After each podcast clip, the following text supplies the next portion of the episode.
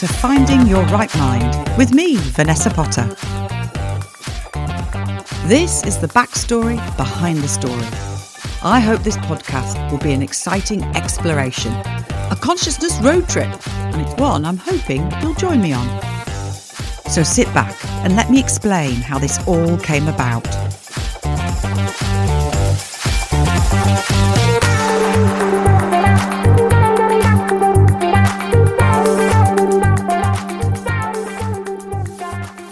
The last three years, I have experienced 12 different ways to train my mind from mindfulness to hypnosis to Zen to Vipassana to psychedelics and breathworks.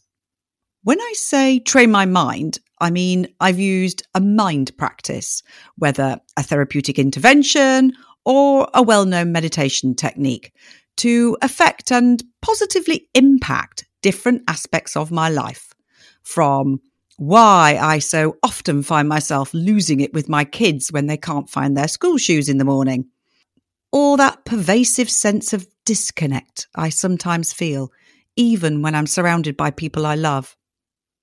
For the last three years, every time I have meditated, I have worn a very unattractive EEG headset that records my live brain activity through tiny little electrodes that pick up electrical signals through my scalp.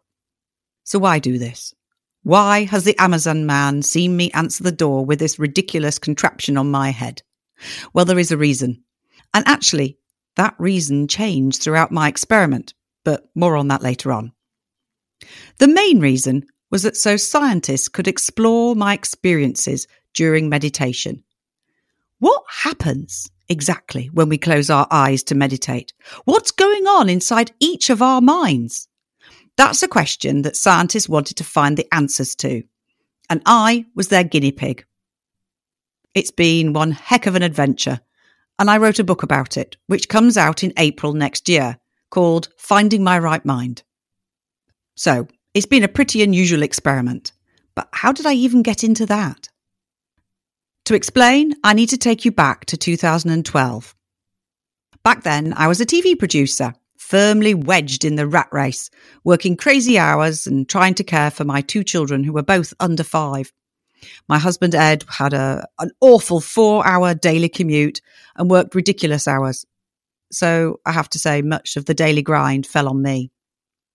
I'd taken some time off to go freelance.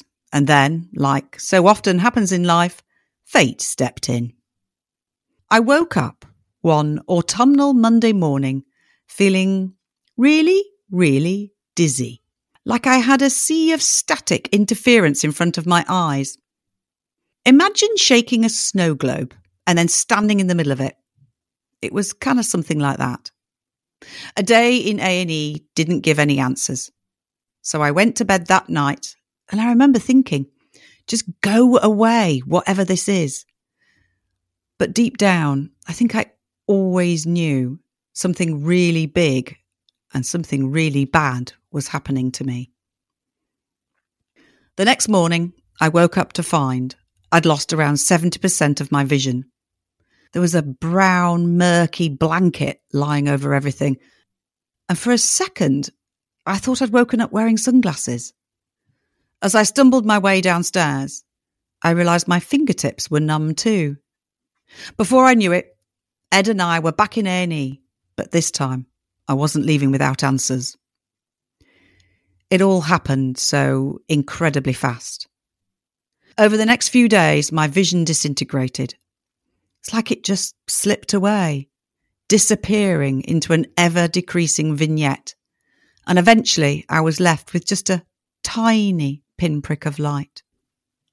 I remember staring at the letters on a hospital notice board when we waited to see yet another consultant who might be able to tell us what was destroying my senses. But as I sat there, I literally watched those letters dissolve, one by one, into nothingness. The numbness in my fingertips spread into my hands and crept at my toes and into my feet like some horrible, invisible force was taking over my body. It was like a horror movie, except it was real and I was in the leading role. By the Thursday morning, my sight had completely gone, the world was black. All in all, it had taken just three days for my whole life to turn upside down.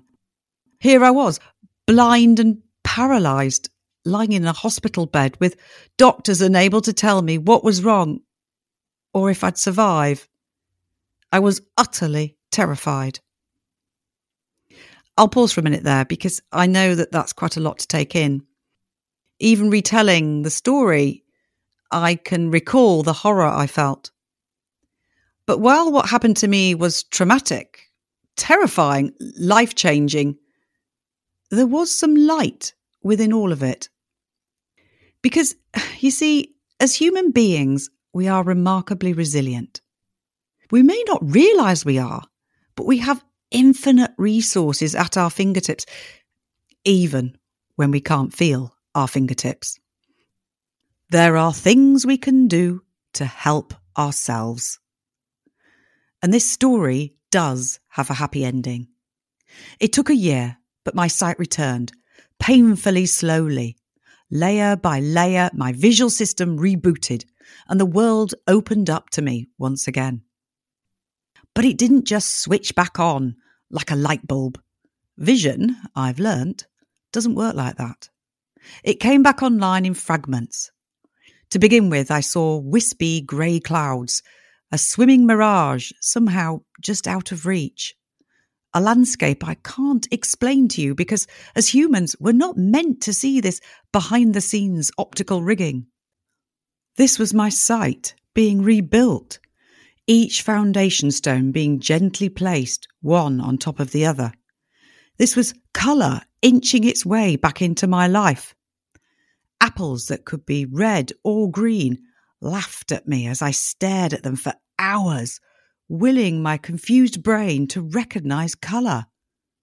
Lines would appear, jiggling on the horizon, demarcating door frames or the sides of roads. My injured brain perceived contrast and tonal differences rather than detail or texture. I didn't see my husband's face for four months. My feet thawed too. The numbness, which was rather like my limbs, had been encased in blocks of ice, began to break up, and I slowly learnt to walk again. I learnt to hold my children, to cuddle them, to play with them. I also learnt to hold a knife and fork, to feed myself, and to be independent. My family and friends cared for me throughout all of this. Doctors and the NHS kept me safe. They did an amazing job. But I realised pretty early on that it would be me, my mind, that would heal my body. And it's that journey and that knowledge and where it has subsequently taken me that will be the lifeblood of this podcast. So I dabbled in the past in meditation. I say dabbled because I was definitely not an expert. I didn't even have a regular practice, but I had some tools that, even though I hadn't thought of them in years, came rushing back to save me. I'd used visualization, breathing, and self hypnosis during the birth of my son two years earlier with enormous success. And so those were the first tools that came rushing back, and I dipped into them. Slow yogic breathing calmed my mind, gently eased my body into the parasympathetic, that healing mode that I needed so desperately. Using self hypnosis, I imagined myself seeing. I created an entire visual world, a beach, in fact, and I transported myself into this safe, warm, colourful sanctuary continuously throughout the day. I might have been just lying in my hospital bed to those around me, but inside my mind, I was somewhere else entirely. So perhaps it's not so hard to see why I have a love affair with the mind and the amazing things it's capable of, the amazing things I can do to help myself. Meditation saved my mind, and I don't say that flippantly. It projected me onto the biggest self experimenting exploration of my life. And eight years on, I feel like I'm only just getting started. As I have discovered, there are infinite ways to interact with our own consciousness, ways we can dip beneath the surface of our over-cluttered, over-noisy, over-stimulated lives into other realms, other places even. I have to be careful. I know it's really easy to sound evangelical. But what I have experienced over the last few years has proven to me, without the flicker of a doubt, that our minds and bodies have enormous and often unrealized potential. I have tiptoed into these new realms using a host of different methods to explore the vast expanse of my conscious experience and those unconscious parts of my psyche and the intersections between the two. So now you know why I undertook this experiment, why my curiosity got piqued, why I had such a drive to understand myself more intimately. This podcast will carry on from where my book left off, delving more deeply into the incredible world of meditation and spirituality and talking to the teachers, the experts and scientists I met along the way. Some of the people I'll talk to may not appear to be so obviously connected to spirituality or meditation. But if I've learned anything, it is that a spiritual practice is about life. Every aspect of our life, how we respond to it, to those around us. It's not just the sitting still bit. So don't expect a woo woo flight of fancy.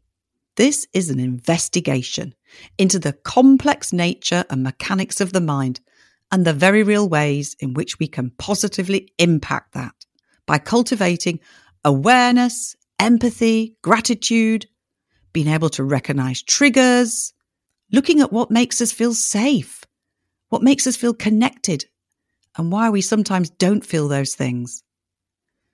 I want to investigate what makes us trust and I want to look at ways we can develop our emotional intelligence and flex those compassion muscles and gain insight and a more organic understanding of what really makes us who we are.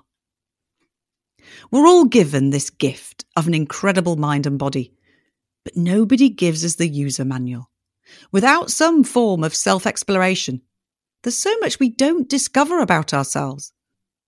If you want to access and utilize this organic knowledge, we have to experiment, to ask questions, to look beyond the symptoms we might experience to the root causes that are out of sight. I've learned I had to learn, or perhaps relearn, how to trust and act on my instinct and not suppress the constant messaging, the signaling that my body transmits, but to embrace my all knowing, all remembering body. And know it can guide my impatient, my interrupting, my second guessing rational mind. So, together, let's do this. Let's unravel the narratives and find the real stories hidden beneath. If this sounds like fun to you, then hit subscribe. I'd love you to join me. Coming up next is my first episode I'll look at 50 Shades of Meditation with Karin Matko. Don't be deceived to think that mindfulness is the only way to meditate. Of course, it's a very important and popular form, and it's a vital precursor, in fact, to many other practices. But there is a multitude of ways to explore our minds, some of which are very weird, and some of which are really quite wonderful. Tune in and find out more.